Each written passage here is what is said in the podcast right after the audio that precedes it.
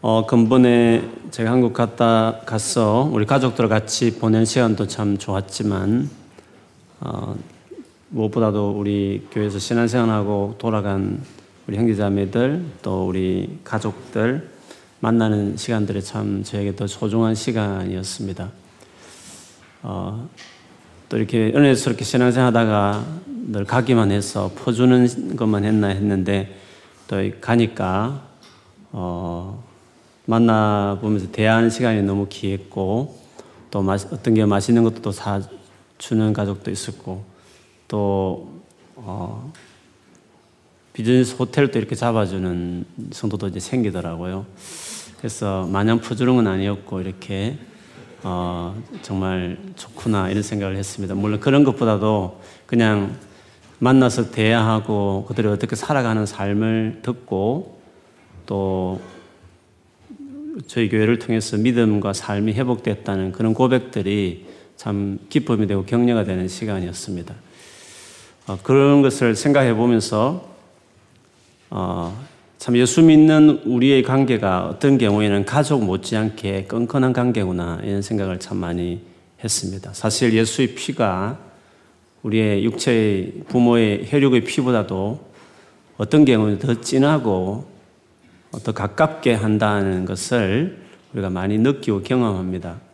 사실 뭐 여러분 저를 알지만 그렇게 많은 시간을 같이 보내지는 못했지만 이렇게 같이 예배하고 또 같이 수련회 가고 혹은 말씀 안에서 같이 교제하고 혹은 어떤 사역이나 전도 현장에 같이 있었다는 그 사실만으로도 그럴 수 없이 그, 어, 가깝게 그렇게 한 마음 이 마음과 마음이 이어진다는 것이 참 놀랍다.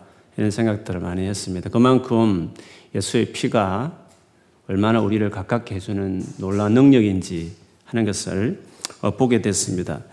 어쩌면 이런 보다 더 깊은 예수로 말미암아 이어진 관계가 있다고 한다면 바울과 빌립보 교회와의 관계입니다.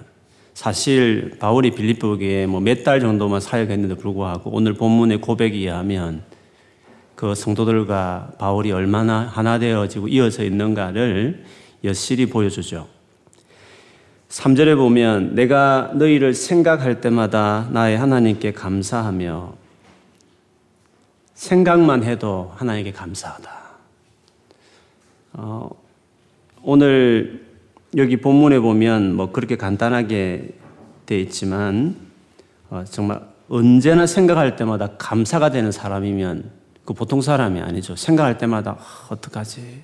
뭐 이런 생각하는 사람 있는 반면에 생각할 때마다 너무 웃음이 확 어, 지어지면서 감사하다. 하나님 너무 감사하다고. 이렇게 하는 관계가 있다고 한다면 얼마나 그것이 귀한 사람이겠습니까? 오늘 빌리포 성도들은 바울에게 있어서 생각할 때마다 하나님께 감사가 되는 그 정도로 좀 마음이 가는 어, 교회였습니다. 사절에서도 마찬가지죠. 강구할 때마다 너희 무리를 위하여 기쁨으로 항상 강구함. 기도할 때마다 막 기쁨으로 항상 기쁜 마음으로 기도가 될 정도로 그 성도들은 바울에게 이렇게 정말 둘도 없는 귀한 성도였습니다. 바울이 많은 교회를 세웠지만 그 중에 빌리포 교회만큼 바울을 격려하고 힘이 되고 또 용기를 주는 교회는 없었습니다. 그래서 바울이 이렇게 칭찬할 만큼 귀한 성도였죠. 그 뒤에 보면 7절에도 중간에 보면 너희가 내 마음에 있음이며 바울의 마음에 늘 있는 그런 교회 성도들이 바로 빌립보 교회였습니다. 그러면 어떻게 바울에게 빌립보 교회는 이런 교회가 되었느냐 하는 거죠. 도대체 무엇이 바울과 빌립보 성도들 이렇게 하나 되게 만들었냐 하는 거죠. 그 이유들을 보면 오늘 본문 5절에 나오듯이 너희가 너희가 영어 성경은 비코즈에서 왜냐하면 이런 표현을 쓰지만 그 이유는 너희가 첫날부터 이제까지 복음을 위한 일에 참여하고 있기 때문이라고 말했습니다. 첫날 내가 너희 도시에 들어가서 복음을 전해서 너희들 예수를 믿는 그때부터 지금 이 편지를 쓰는 지금까지 많은 분들이 그 기간을 한 10년 정도 잡습니다. 10년 그 동안 그때 한 몇 달 정도 방문해서 복음을 전하고 그래 예수를 믿은 그때부터 지금 내가 감옥에서 이 편지를 쓰는 이 10년 동안 복음을 위한 일에 같이 해왔다 너희들이 이런 표현을 썼습니다. 복음을 위한 일에 참여했다라는 것은 오늘 빌립보스만 본다면 4장 마지막 장 14절 16절에 보면 그러나 너희가 내 괴로움에 함께 참여하였으니 잘하였도다. 빌립보 사람들아 너희도 알거니와 복음이 시초에 복음 처음 전해질 그때부터 내가 마게도냐를 떠날 때 주고받는 내 일에 참여한 교회가 너희 외에 아무도 없었느니라. 데살로니가 있을 때에도 너희가 한 번뿐 아니라 두 번이나 나의 쓸 것을 보내었도다. 그러니까 빌립보 교회는 바울의 그 복음 전거를 위해서 쓸 것들을 이렇게 한 번뿐만 아니라 계속 보냈다는 거죠. 처음 그때부터 지금까지. 사실 이 빌립보스를 쓴 이유도 바울이 그것이 감사해서 사실을 사실은 쓰기 시작했죠. 어, 바울이 감옥에 갇혀 있다는 소식을 듣고 아예 사람까지 보냈어. 에바브로 디도라는 이 빌립보 교회 아주 리더 중인 리더인 한 명을 보내서 감옥에서 바울을 돌보는 케어하는 일들을 아예 전담하도록 맡겼고 또 그 디도가 갈 때 또 어떤 물질을 보내어서 바울을 위해서 같이 보냈거든요. 그래서 바울이 또 감격했어.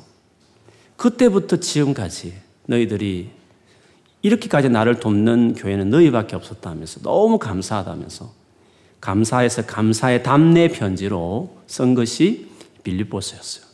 물론 쓰면서 이제 빌립보 교회가 조금 문제가 있는 하나됨이라든지 조금 큰 문제는 아니었어도 하나됨이라든지 뭐 복음에 의해서 살아가는 그 헌신된 삶을 살도록 하기 위해 좀 강조하는 필요한 부분을 좀 보태긴 했지만 원래 이 빌립보스를 쓰게 된 근본적인 이유는 이렇게 끊임없이 물질로 돕고 협력하고 후원했던 이 교회에 대한 감사의 어떤 의미로 이 편지를 사실 썼었습니다. 그렇게 본다면 이 바울과 이 빌립보 교회를 이처럼 치밀하고 하나 되게 했던 가장 큰 근거는 이유는 복음이었습니다. 그 복음을 바울이 이 교회에 복음을 전해줬고 그들이 정말 이 복음을 받아들이고 예수를 믿고 구원을 받은 이후에 너무 감격스러워서 그 바울을 그렇게 전해준 바울을 너무 감사해서 잊지 못하고 그때부터 시작해서 계속 바울을 이렇게 돕는 일들을 했다는 것이죠. 그래서 여러분, 우리에게 진정한 깊은 마음과 마음이 이어지는 하나됨이라는 것은 복음으로 가능한 것입니다. 복음이야말로 진짜 많은 시간을 보내지 않더라도 오늘 빌립보 교회나 바울처럼 마치 오늘 제가 한국 가서 만났을 때 그냥 복음 안에서 같이 이렇게 관계를 형성하고 누린 사람들이면 특별히 뭐 한두 번 차 마시면 가끔 필요해서 대화할 정도였지만 오래 사귄 사람 같이 그렇게 반가워하고 그리워하듯이 복음이 우리를 맺게 하는 관계라는 것은 놀라운 거죠. 바울과 빌립보의 이 관계는 특별한 어떤 정으로라든지 뭐 특별한 뭐 많은 것을 해서 만들어진 관계였기보다도 이 복음이 가져온 예수 때문에 이 예수님을 전해주고 예수님 안에 세워지고 이 구원의 은혜 받은 것이 너무 감사해서 그렇게 해준 바울 그리고 어, 그것을 위해서 또 수고하는 이 바울의 사역을 생각하면서 너무 귀하다 생각해서 이 빌립보 성도들은 그때부터 지금까지 이렇게 바울을 도와줬고 이런 바울은 빌립보 성도가 너무 너무 귀했기 때문에 생각할 때마다 감사하고 기도할 때마다 너무 기뻐서 하나님께 기도하는 그리고 언제나 마음에 그들이 있는 바울과 빌립보 성도들 관계를 맺어준 것이 뭐였다고요? 그거는 복음이었다는 거죠. 그 복음이.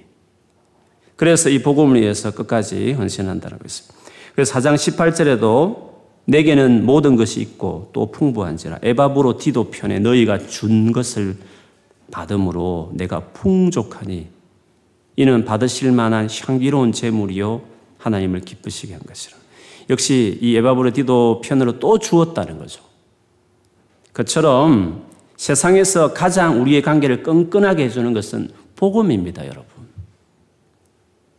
가장 끊을 수 없는 가장 사랑이 깊은 관계를 만들어주는 것은 뭐 우리가 뭐 노력하고 이런 것보다도 예수 그리스도 이 복음으로 맺어진 관계는 그만큼 강력한 거죠.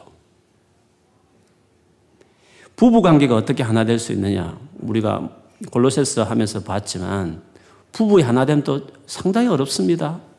막 대화를 많이 하고 뭐 뭘 다 의논해도 하나 된다는 건 그게 쉽지 않습니다. 그러나 남편과 아내가 다 예수님과 가까워지기 시작하면 복음 안에서 이렇게 부부 관계가 이루어지기 시작하면 그 복음이 가져오는 그 하나됨이라는 게 놀라운 것이죠. 그래서 진정한 하나됨이라는 건 진짜 깊은 관계는 복음으로 가능한 것입니다. 그래서 비록 여러분이 우리 교회, 우리 교회가 하도 많이 와서 헤어지는 교회지만 그러나 복음 안에서 우리 같이 기뻐하고 또 예수 믿는 즐거움을 같이 나누었고 또 복음을 전하기 위해서 같이 추운 겨울에 이렇게 전도지 돌리고 이런 것들이 그것들이 우리의 삶에 교회를 또 떠나도 또 한국에 가든지 어디 뭐 외국을 가든지 간에 그런 열정을 가지고 계속 사시면 그래서 어느 날 한 10년 후에 만나잖아요. 그러면 어제처럼 만난 것처럼 기쁘고 그 관계라는 것이 어떨 때는 가족보다 도 가깝게 만드는 것이 복음의 능, 예수의 피라는 거죠. 그래서 바울과 빌립을 이렇게 해주었던 것이 다름 아닌 복음이었다. 그래서 이토록 감사와 기쁨과 마음에 떠나지 않는 관계를 만들었다. 그래서 이런 복음으로 관계를 형성하는 사람이 돼. 정말 복음으로 맺어진 관계만이 오래가는 관계예요. 그게 힘 있는 관계, 진짜 관계라는 거죠. 그렇게 본다면 이 교회 식구라는 게 우리가 얼마나 소중한지 몰라요. 교회는 어떤 관계보다도 복음 안에 예수 안에서 맺어진 관계요, 맺어져 가는 관계이기 때문에 사실 우리 서로의 관계가 너무 소중하고 그래서 바울이 끊임없이 하나님이 끊임없이 하나님과 아버지가 아버지 하나님과 내가 하나인 것처럼 저들도 하나 되게 하려고 그렇게 기도했던 것처럼 우리의 이 관계가 복음으로 예수 그리스도 맺어진 이 관계가 얼마나 끈끈한 관계인지 세상에 가장 진한 어, 관계인지를 우리 잊지 말아야 될 것입니다. 이 복음은 그래서 첫째 복음은 가장 끈끈한 관계를 만들어 준다.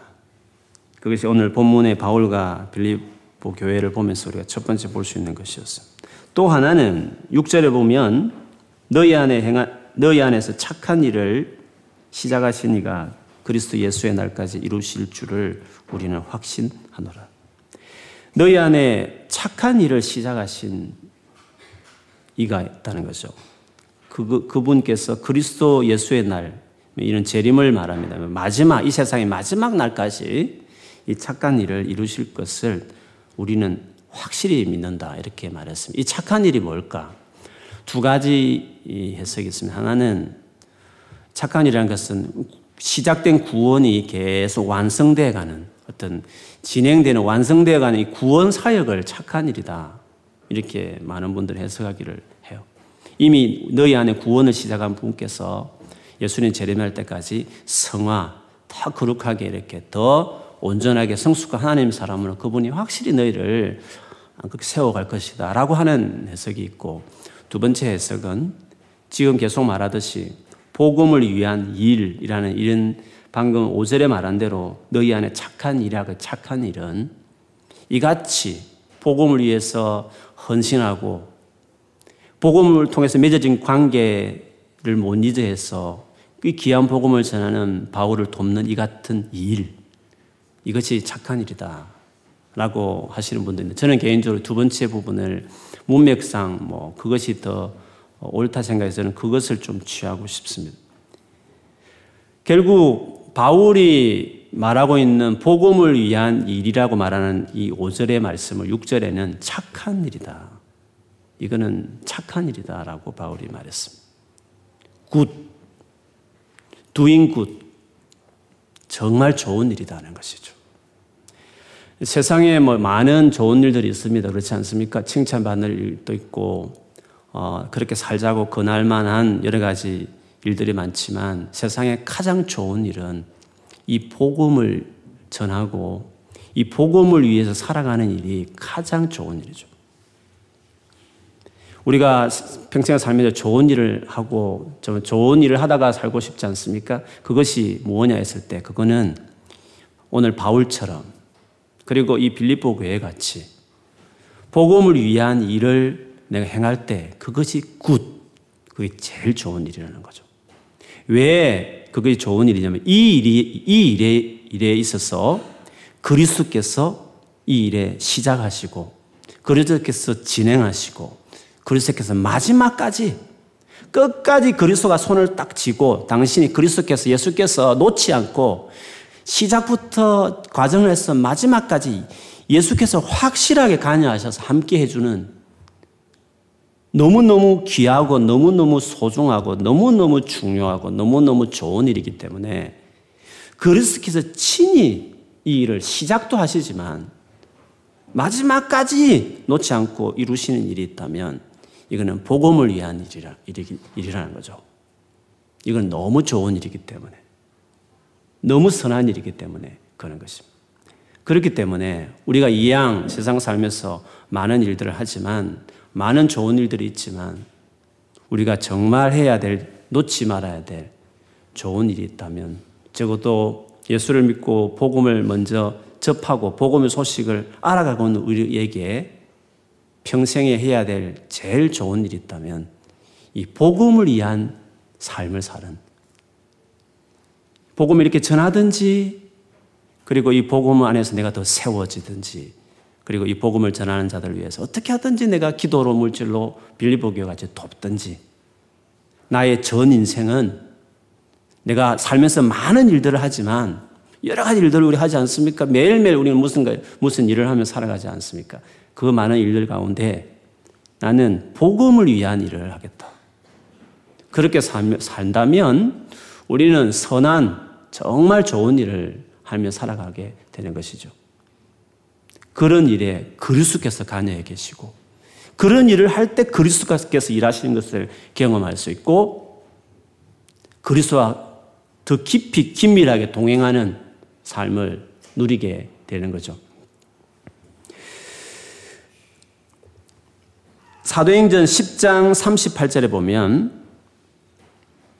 하나님이 나사렛 예수에게 성령과 능력을 기름 붓듯 하셨음에 그가 두루 다니시며 하나님께서 예수님에게 막 성령과 능력을 막 기름 붓듯 하셨다는 거죠. 그래서 예수님이 두루 다니시며 선한 일을 행하시고 마귀에게 눌린 모든 사람을 고치셨으니 이는 하나님이 함께 하셨습니다. 선한 일을 예수님이 하나님 주신 그 성령과 능력을 받고 다니면서 선한 일을 했다는 거죠. 그 선한 일이 뭘까요? 예수께서 그 하나님 주신 성령과 권능을 받아서 하셨던 선한 일이 뭡니까? 구제했습니까?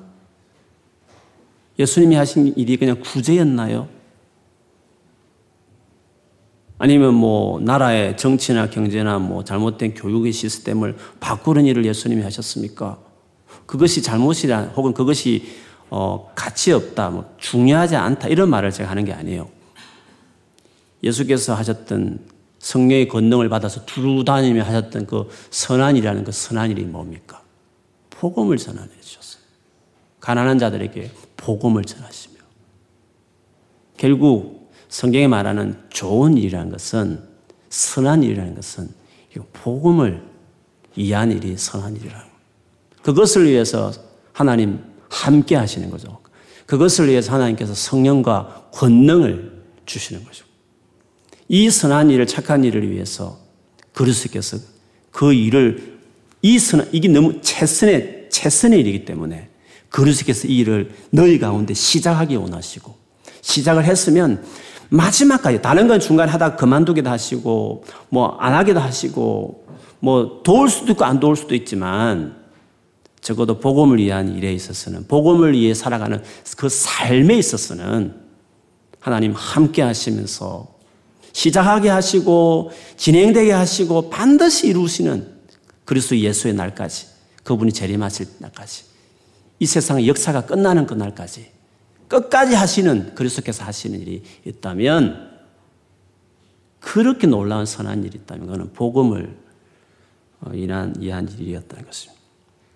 그래서 우리가 지금 현재 하고 있는 공부나 직장이나 이것이 복음을 위한 일로 일과 연관이 돼야 되는 거죠. 그렇다고 뭐 일 그만두고 공부도 하지 말고 전도지 들고 복음만 잘하는 것이 아니라 그것도 당연히 하지만 내가 하는 공부가 어떻게 복음을 위한 일과 연관되게 쓰임 받을 수 있을까?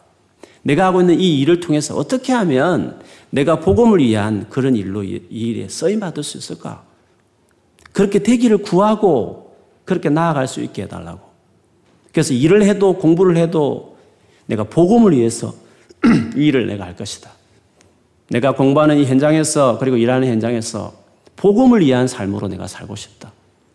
그렇게 딱 포커스를 맞추면 같이 공부를 해도 같이 돈을 벌어도 같이 어떤 직장 생활을 해도 그리스도께서 그 일에 그 사람이 일하는 그 직장 안에서 그가 하는 공부와 전공에서 논문을 써도 그 논문의 아이디어를 하나님이 주셨더라도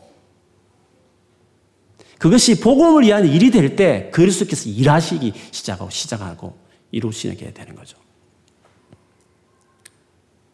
이번에 우리 한국에 가서 사업을 시작한 원치 않게 계획치도 않게 사업을 시작하는 우리 어, 청년들 뭐 그런 분들 또 사업 계획하는 분들 이야기를 들으면서 야 거기도 하나님 일을 하는구나. 내가 뭐 계획해서 막 아이디어 내가지고 막 그래서 이루내는 그런 거 말고 물론 뭐 하나님 뭐라 가시면 열심히 밤을 새워서 정말 이러다 가로사로 죽는 건 할 정도로 열심히 살았지만 그게 하나님이 이끌어 가지고 그냥 되어지는 삶 있잖아요. 정말 하나님이 주인이 돼서 이끌어가는 삶 있잖아요. 그게 그 사업의 현장, 그 직접 그 사업의 현장에서도. 그 직장에서 직접 하나님께서 그렇게 일을 하시는 거예요. 그 교회만 하나님이 충만하고 직장에서 그냥 내 열심을 살아가는 게 아니라 교회에서나 직장에나 별 차이가 없는 거죠. 하나님 임재를 경험하는 데 있어서는. 그게 우리 로렌스 형제가 하나님 임재 연습이라는 그 유명한 책에서 하는 요지잖아요. 로렌스 행제는 그 가톨릭 수도원에서 사실 부엌 담당하는 그 부엌대기였다는 거죠. 최고 신부님이 어, 딱 기도 시간을 정해서 음, 예배실에 가서 기도하라고 막 그렇게 규율을 정했기 때문에 지키지만 그 로렌스 행제의 고백이에요. 사실 나는 부엌에서 땔감 떼면서 밥을 지을 때나 어, 예배실에 기도할 때나 똑같다. 하나님 임재를 경험하는 것이. 그렇게 고백하면서 어떻게 하나님 임재를 경험할 수 있는가 그, 그 책에서 이제 이야기. 요지는 그래요.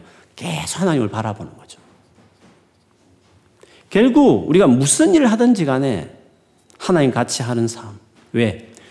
복음을 위한 일이면 예수님이 주되게 섬기고 그렇게 딱 앞세우고 살아가는 복음을 요구하는 태도로 삶을 딱 살면 그 그게 사업이든지 뭐 인테리어를 하든지 패션을 하든지 옷을 팔든지 간에 어떤 일이든지 간에 그게 하나님이 희한하게 하나님께서 뭔가 일이 되게 하시고 또 길을 여게 하시고 어떻게 될지 몰라도 또 뭔가 문이 열리고 돌아보면 몇 년의 기간 동안 어떻게 그렇게 살아왔지 내가 계획한 건 아닌데 열심히 살았는데 하나님이 정말 이끌었구나 할 만한 그런 스토리 있지 않습니까? 그래서 복음을 위한 삶이 될 때 그리스도께서 같이 그래서 우리가 하나님을 경험하고 싶으면 성령을 경험하고 싶으면 성령의 능력을 경험하고 싶으면 그냥 능력만 바라보면서 이렇게 마냥 구하지 말고 성령이 역사하는 방향을 가야 되는 거죠. 어떻게? 복음을 위한 삶을 사는 거죠. 그렇게 살면 그 일에 그리스도께서 시작하시고 이루시고 뿐만 아니라 하나님이 성령과 권능을 주셔서 복음을 위한 그 선한 일을 하게 두루 다니며 그 일을 하게 그렇게. 포커스가 중요한 거예요. 목적이 중요한 거예요. 무엇을 위해 살 것이냐. 내가 어디에 중심을 두고 있느냐 하는 거죠. 그래서 복음은 끈끈한 관계를 만들어주지만 복음은 가장 착한, 세상에 가장 착한 일이다. 복음을 위한 일이 그렇게 이야기했습니다. 복음은 복음을 위하는 삶이 또 어떤 삶이냐 했을 때 7절에 보면 내가 너희 무리를 위하여 이와 같이 생각하는 것이 마땅하니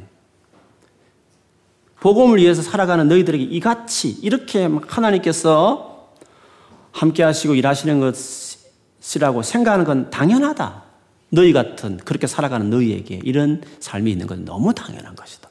하면서 계속 이는 너희가 내 마음에 있음이며 나의 매임과 복음을 변명함과 확정함에 너희가 다 나와 함께 은혜에 참여한 자가 됨이라. 이렇게 복음, 매임, 나의 매임, 이렇게 감옥에 갇혀 있는 나의 나를 돕기 위해서 역시 같이 동참하고 돕기 위해서 이렇게 사람도 보내고 물질 필요한 것도 쓸 것도 보내고 그리고 복음을 내가 열심히 변명하고 복음을 변호할 때도 있지 않습니까? 거짓말할 때 아니다.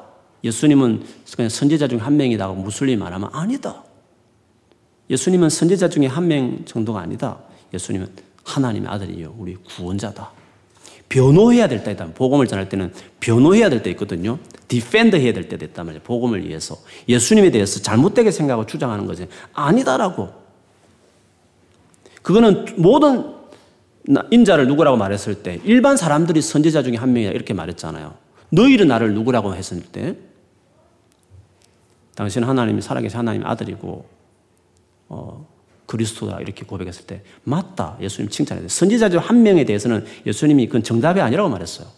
하나님의 아들이며 그리스도라고 말했을 때 바요나시면 복 있다고 칭찬했던 것처럼 무슬림이 만일에 예수는 선지자 중 한 명이다 이렇게 말할 때 예수님이 그 마태복음 16장에 말하는 대로 그건 일반 사람들이 그냥 모르는 사람들 하는 소리였듯이 진짜 예수님이 원하는 예수님 누구냐 했을 때 하나님 아들이다 이렇게 말하듯이 예를 들면 그런 defend를 해야 되는 복음을 전할 때 아, 그렇죠 뭐 무슬림 원래 그렇게 생각하니까 뭐 또 그 소리 하나 이렇게 있는 게 아니라 기분 나쁠지 모르지만 어떤 이슈가 있을 때 동성애 주제라든지 있을 때 토론이 이거 discuss debate 일어나지만 가만 침묵하지 아니하고 defend를 해야 되는 거예요. 복음을 위해서 진리 때문에.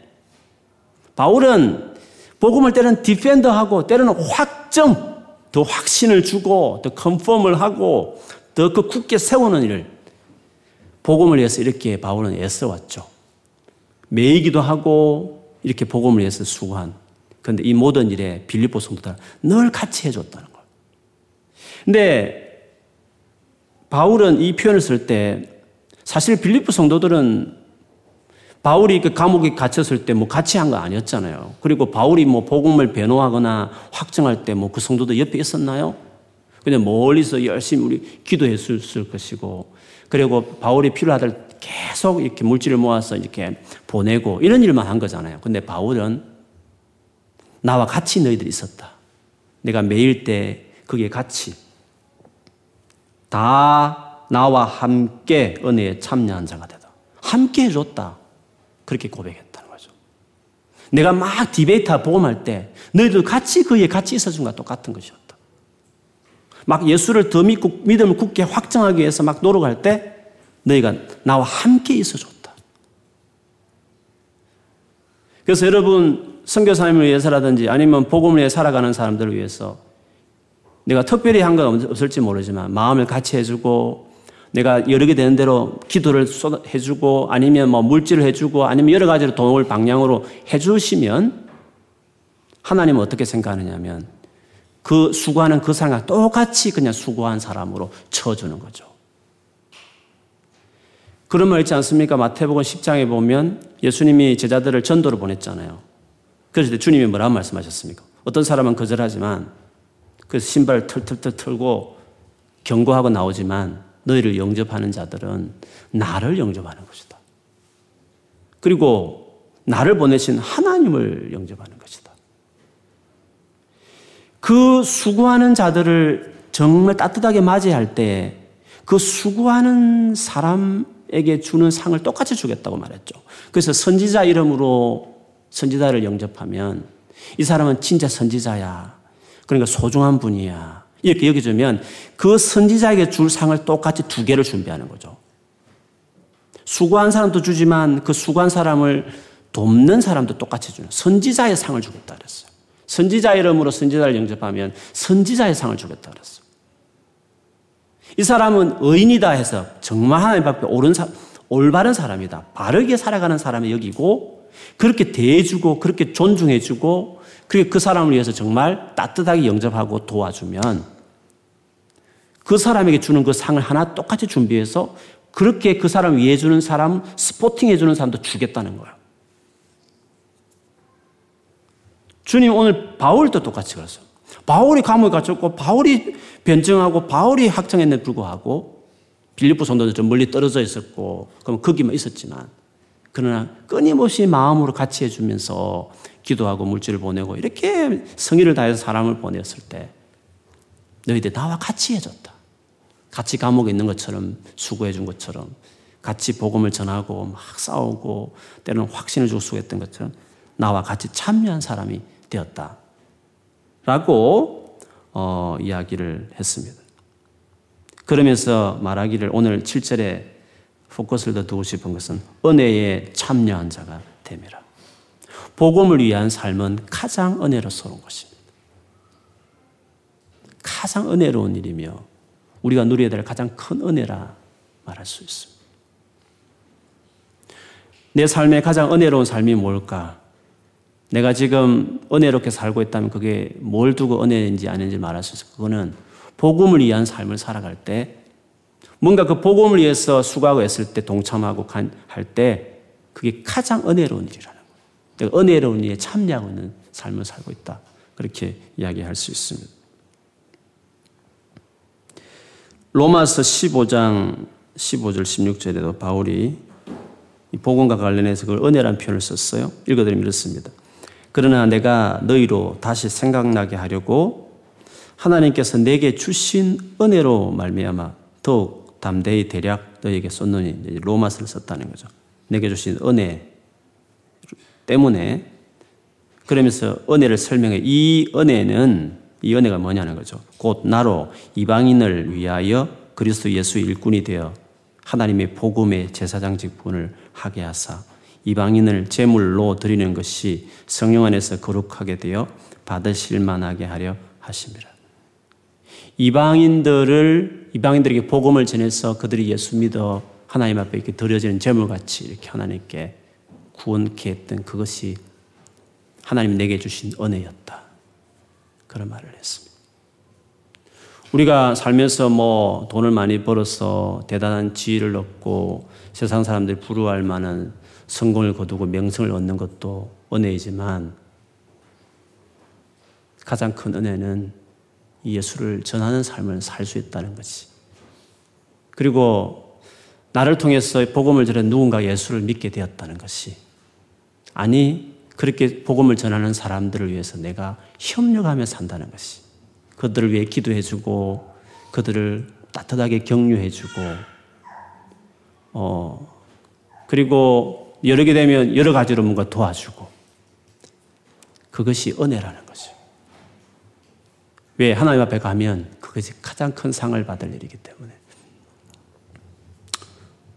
우리 신성종 목사님 뭐 천국과 지옥 갔다 온 간정 책이 있는데 그걸 써머리해서 누가 보내줘서 제가 쭉 읽었어요. 읽어보니까 천국에 뭐 보좌 가까이에 많은 사람들이 있는데 제일 가까이 있는 사람들이 누구냐면 농촌교회 목회자들 그리고 또 인상 깊었던 것은 전도자들. 그래서 신성조 목사님이 사실 우리 총신대학의 학장이셨어요. 아카데미관 신학자였고 중견교회였나요? 큰 교회 담임 목회자이기도 했어요. 천국 가보니까 자기가 저 밑에 있더래요. 영광을 다 누렸어. 그런지. 그래서 그 천국 지옥 갔다 온 이후에 은퇴한 이후에도 지금 또 성교주를 가서 복음을 전하는 거예요. 왜? 이 복음을 위해 살아가는 삶이 이게 내가 하나님 앞에 갔을 때 가장 큰 영광을 누릴 것이라는 것을 알았기 때문에 이게 가장 소중하고 좋은 일일 뿐만 아니라 이것이 그렇기 때문에 이 일을 할 수만 있다면 이 일을 하는 것이 내게 은혜다. 이것이 가장 큰 내게 주어진 은혜다. 이게 가장 은혜로운 일이다. 은혜는 받는 것만 생각하잖아요. 받는 것도 은혜죠. 하나님이 그냥 주시는 은혜니까. 뭐 물질을 주시고 내가 원하는 소원도 이루 이것도 은혜죠. 그러나 이제는 그 받은 은혜 감사해서 이제 헌신하고 이 복음을 위해서 자기를 희생하고 드리는 것도 어떻게 보면 또 더 수준 높은 차원 높은 은혜라고 말할 수 있죠. 그 바울은 복음을 위해서 다 치르는 모든 고난, 대가, 어려움, 이방인들을 예수 믿게 해서 주 앞에 드리는 이 삶을 하나님 내게 주신 은혜였다. 이렇게 살아가는 삶이 된다는 것이 되게 은혜다. 우리가 꿈꿔야 될 은혜는 이런 은혜죠. 주님 내게 이 은혜를 주십시오. 내 평생에 복음을 위해서 살아가는 이 은혜를 내가 누릴 수 있게 주십시오. 바울은 너희가 이 은혜에 참여하였다. 그렇게 그들을 칭송했습니다. 그러므로 복음을 위해 살아가는 삶이라는 것은 얼마나 영광스러운 삶이겠어요. 그래서 8절에 보면 내가 예수 그리스도의 심장으로 너희 무리를 얼마나 사모하는지 하나님이 내 증인이시니라. 바울이 이런 교회를 너무 사랑한다는 거죠. 하나님이 안다. 하나님이 정인이다. 너희 같은 교회를 얼마나 내가 사랑하는지를 하나님도 아신다. 하나님이 정이다 할 정도로 이야기합니다. 근데 여기서 그리스, 예수 그리스도 심장으로 너희 무리를 얼마나 사모하는지.